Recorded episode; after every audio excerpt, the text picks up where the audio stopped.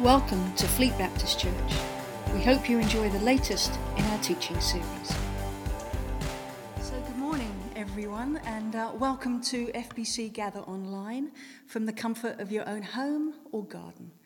And it's also uh, Father's Day, so we just want to give a great thanks and remembrance to those fathers everywhere, and also to those who do the job of father in so many other ways and nations as well.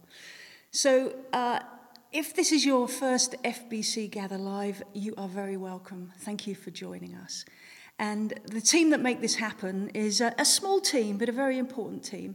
And so I'd like to give a big shout out right at the beginning of us joining together uh, for Ruth Scott with the Powerhouse, uh, some various other people who lead the sung worship. I'd like to say thank you to Amy, to Nathan, uh, but also to Jamie Scott, who right now is at the back of this uh, sanctuary.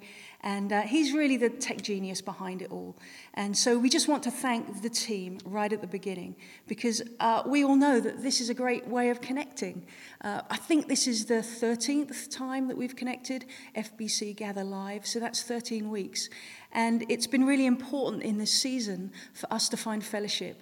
And uh, these are the days of the new normal. So I guess we're finding fellowship in so many other ways. But we just want to say that even though this is lockdown, uh, we know that the church is active. And we've had so many stories. Uh, we can read them on social media as well. How the church is really active and praying and just finding new ways of connecting. So even though it's been a time of lockdown, the church is active and God is on the move. So be encouraged in that, that our faith is still courageous, our, our message is still strong. And uh, we'd just like to give you, right at the beginning of this morning, an audio clip from our very own grace, which just supports just how good and faithful our God is during this time. His grace. Hello, everybody. This is Grace. I hope you're all well. I would like to share with you my testimony of what God has been doing at my workplace. As some of you are aware, I look after an elderly couple.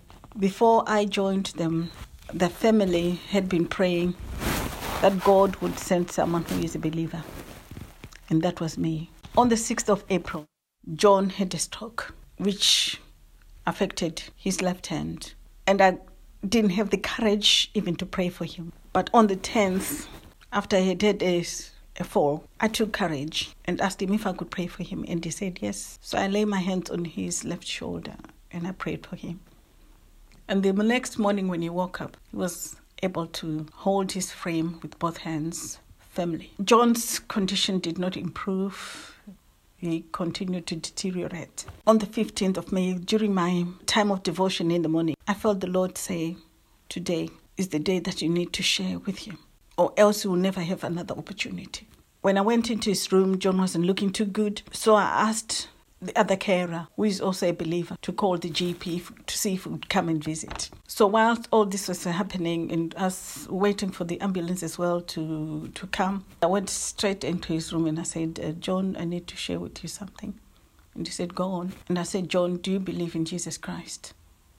As your Lord and personal Savior. And he said, Yes, Grace, I do. And he started crying. That brought tears to my eyes. And I just called the other carer to come in. He's also a believer. I said, Can we pray for John? He has accepted Jesus as Lord and personal Savior. So we prayed for him, got him ready. After two hours, and went to the hospital. Sadly, John did not make it. He passed away on the 10th. June. But I just want to give God the glory for the privilege, for the opportunity, for the enablement, for the boldness that He gave me to be able to speak with Him about the love of Jesus Christ. I just want to encourage myself and everyone else who is listening that it's not so difficult.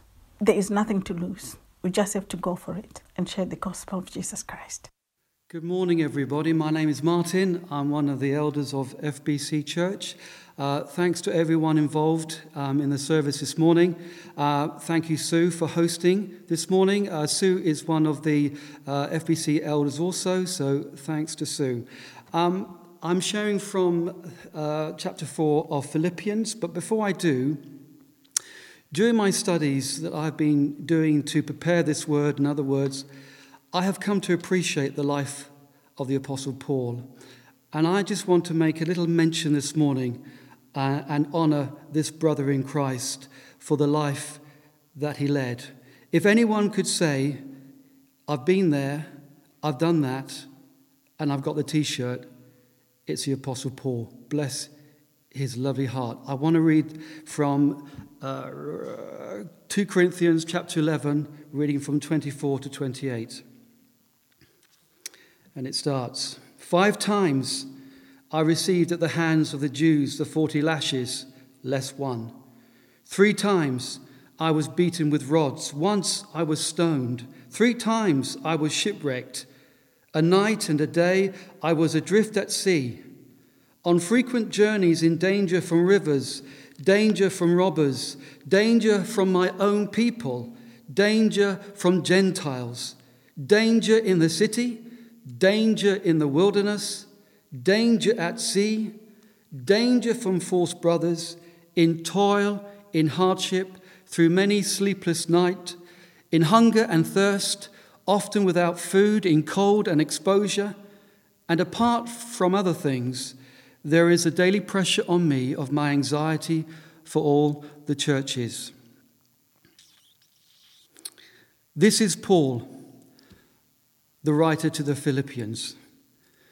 This is the same Paul that wrote 13 books of the 27 books of the New Testament.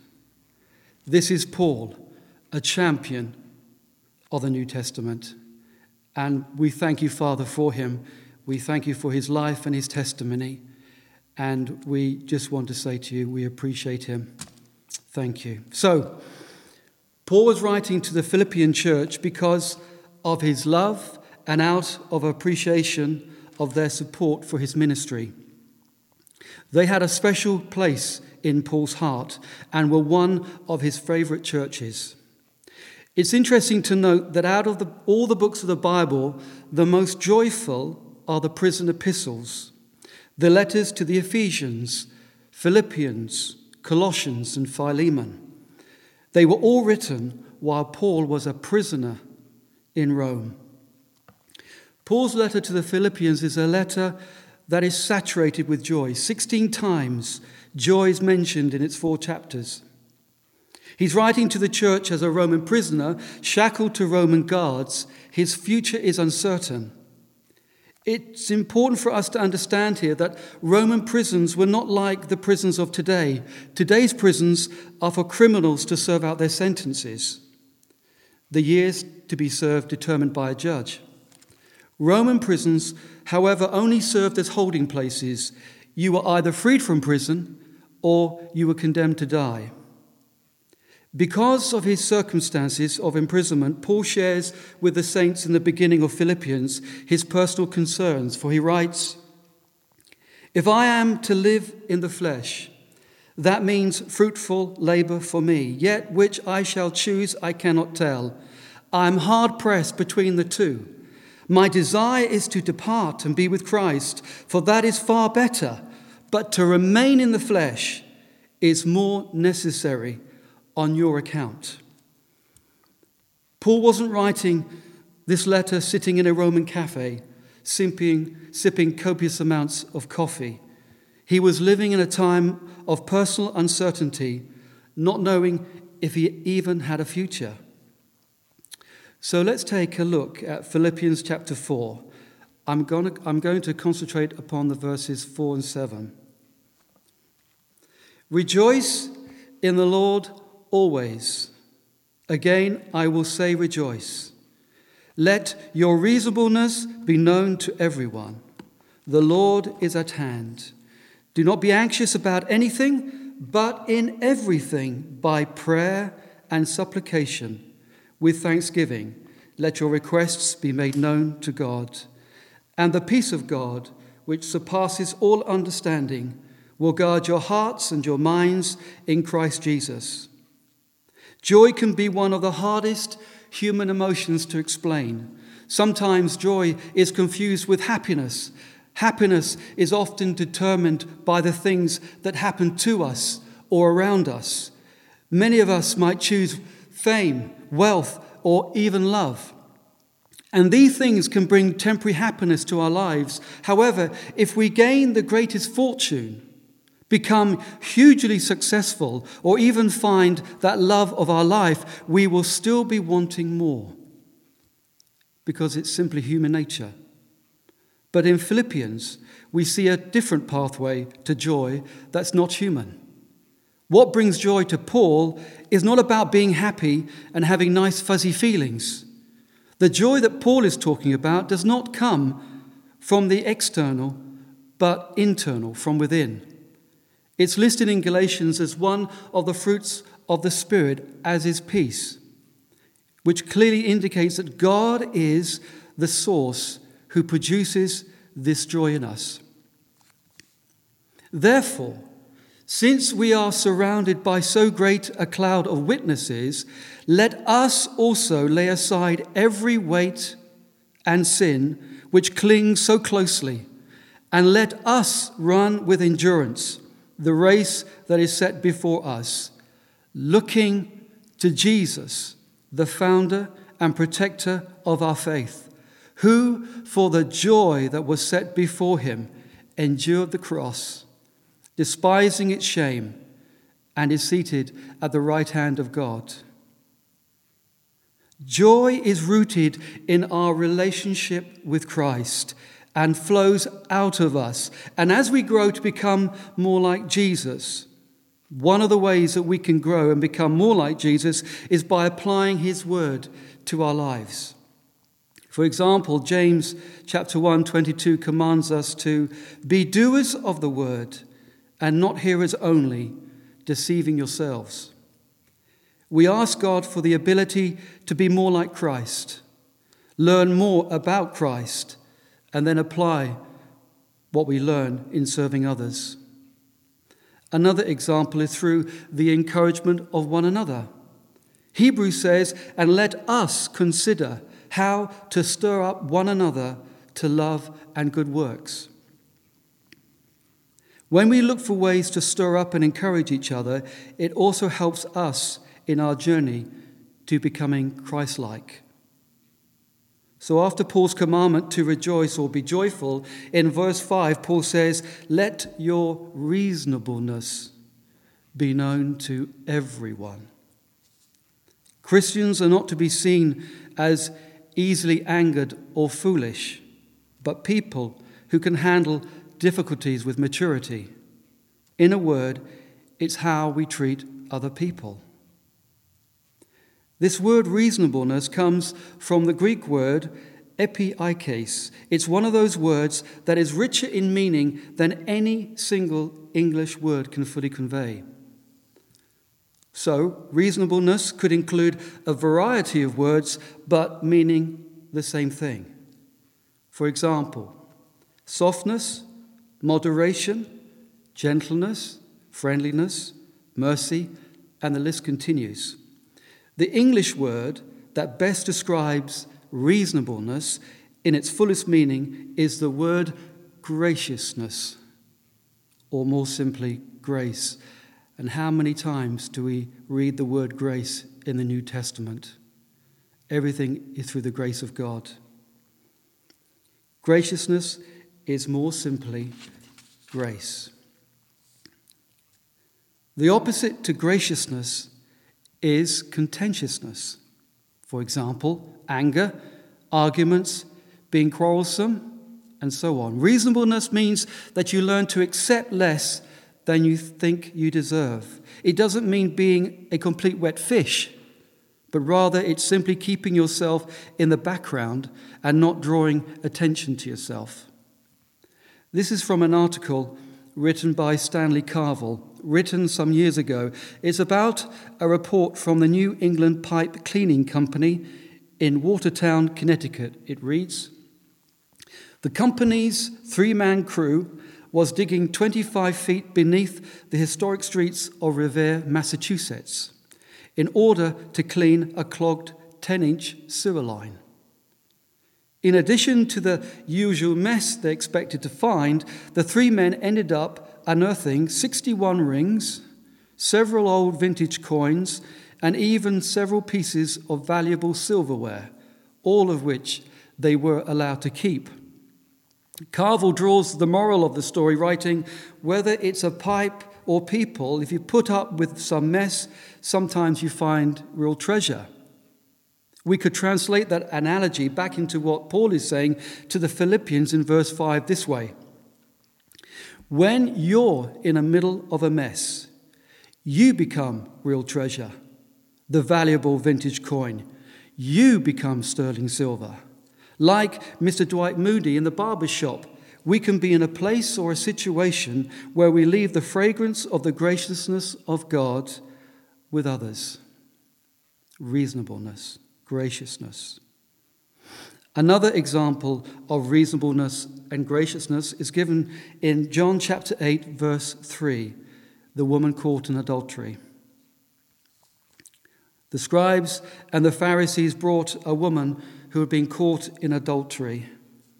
And placing her in the midst, they said to him, Teacher, this woman has been caught in the act of adultery.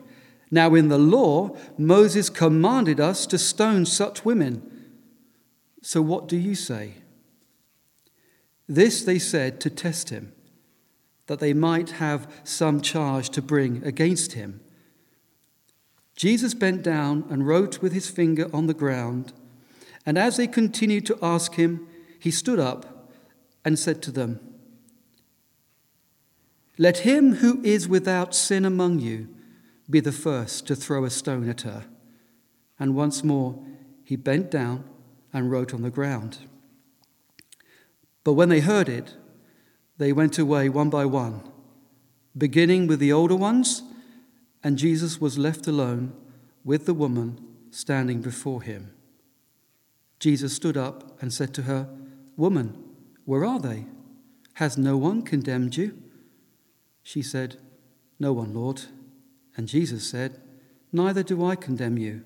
Go, and from now on, sin no more. The law said, Stone her. The scribes and the Pharisees wanted to kill her. But Jesus gave her life. Again, we may know what the word says, but knowing the right word to use in the right way, that's proof of being reasonable or gracious. Just as in every circumstances there is a right response and there is a right thought we are to hold. For who has understood the mind of the Lord so as to instruct him? But we have the mind of Christ. At the end of verse 5, Paul says, The Lord is at hand. At the heart of the good news of Jesus is the announcement that God is near. God is not a distant, aloof deity requiring sacrifice before he draws close to sinful humanity. In Christ, God has come close. In the best of times, the Lord is with us. In the worst of times, the Lord is still with us. In every changing circumstances of life, in all seasons of life, He is a friend at all times. He is not only present when the sun shines, He is there when the tempest rages and it blows a hurricane. It makes no difference to the Lord Jesus. He is here.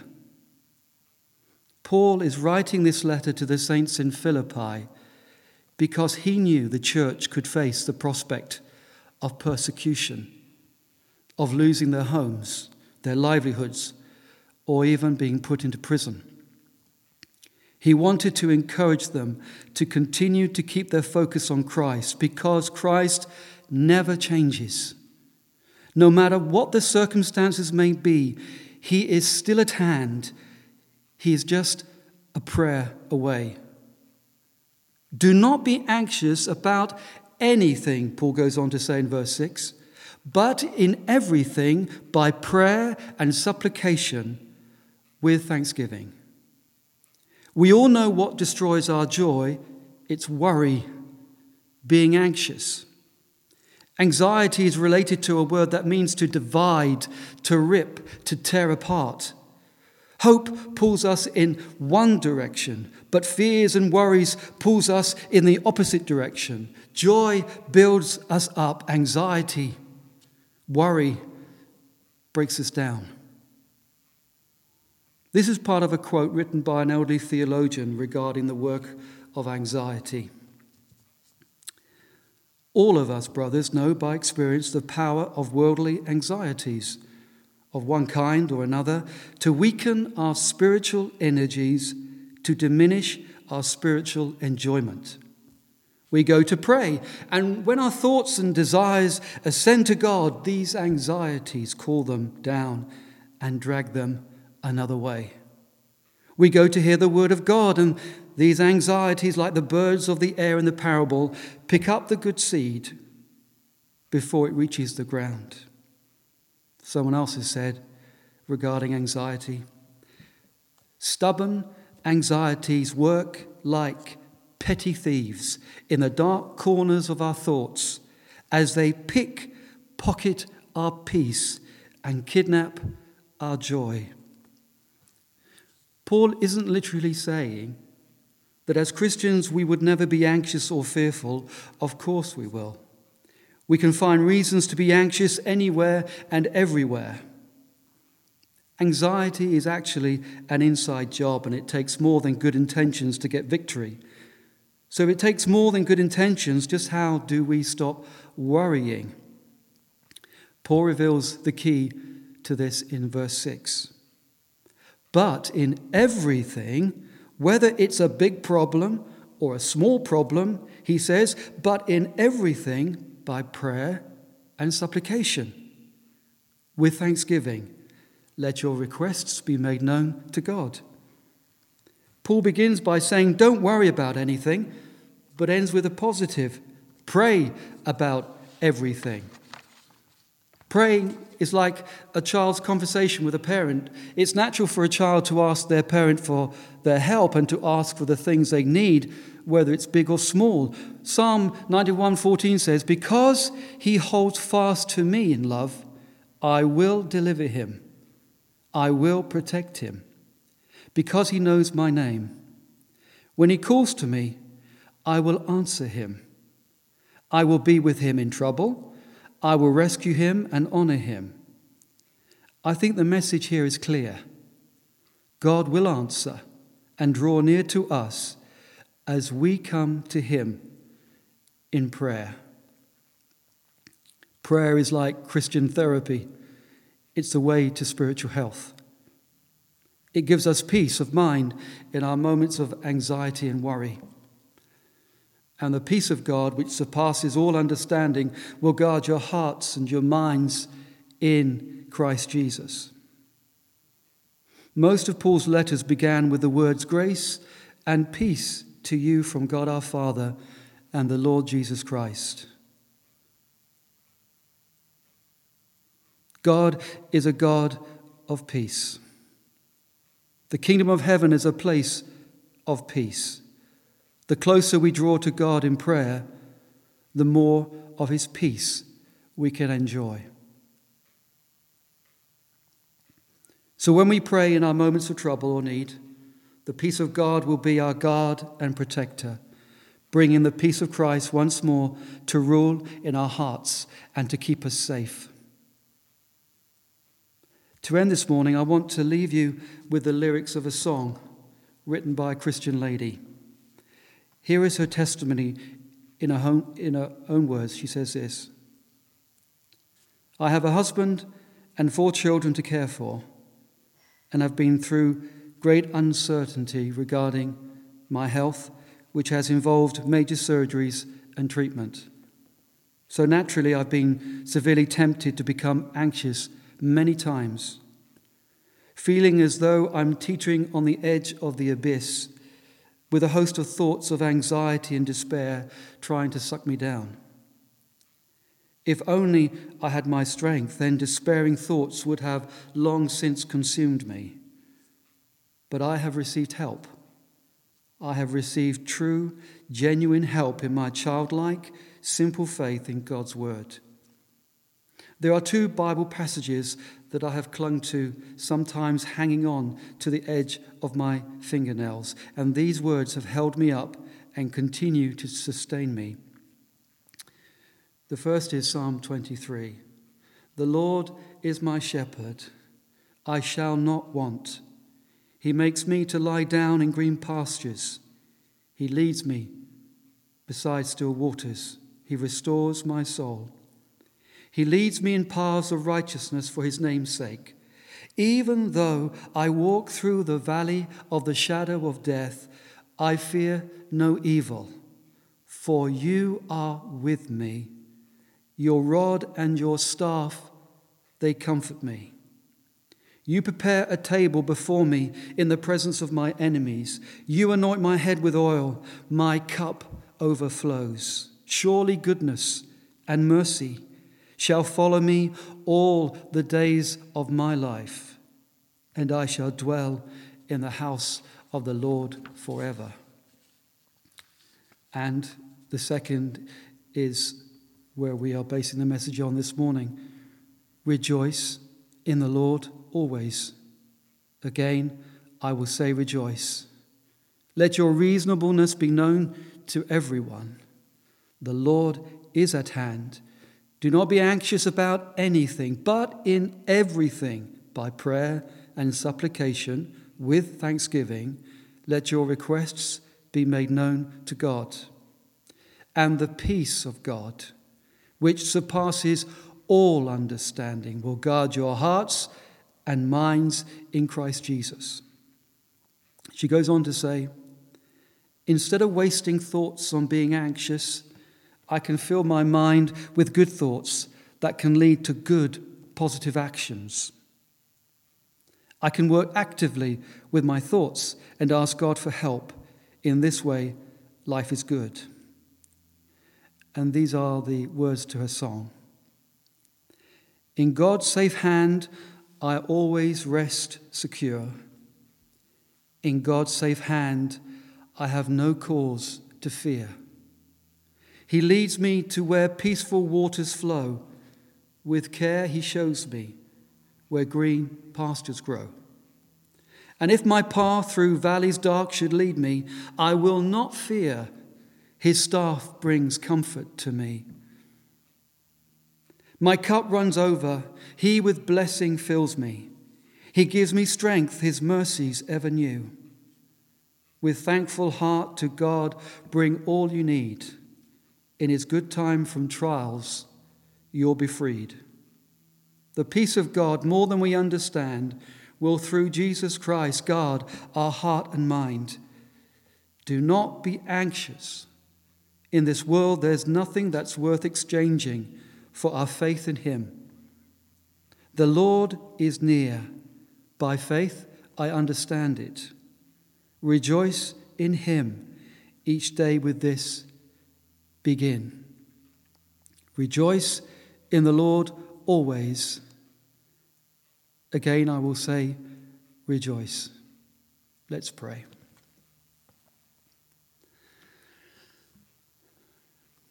Father, we thank you that you are just a prayer away.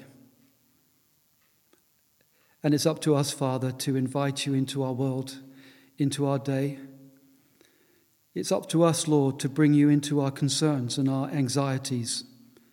And it's in you, Father, that we can find rest and peace. We thank you for Jesus. We thank you for the work of the cross. We thank you that we can step into your presence at any time of the day because of the blood of Jesus. And Father, when we're feeling anxious and when we're feeling troubled and we don't understand why we're feeling these feelings, we can step into your presence and talk to you as a father, knowing that you will hear us, that you will bring the kingdom of peace upon us. We thank you that in your kingdom there is love, there is joy, and there is peace. And we can experience that kingdom because you have planted your seed in us. So, Father, we give you this day. And if any of us are troubled or anxious, I pray this morning that there would be an answer to their prayers, that they would know the peace of God again. Father, in Jesus' name, let your will be done.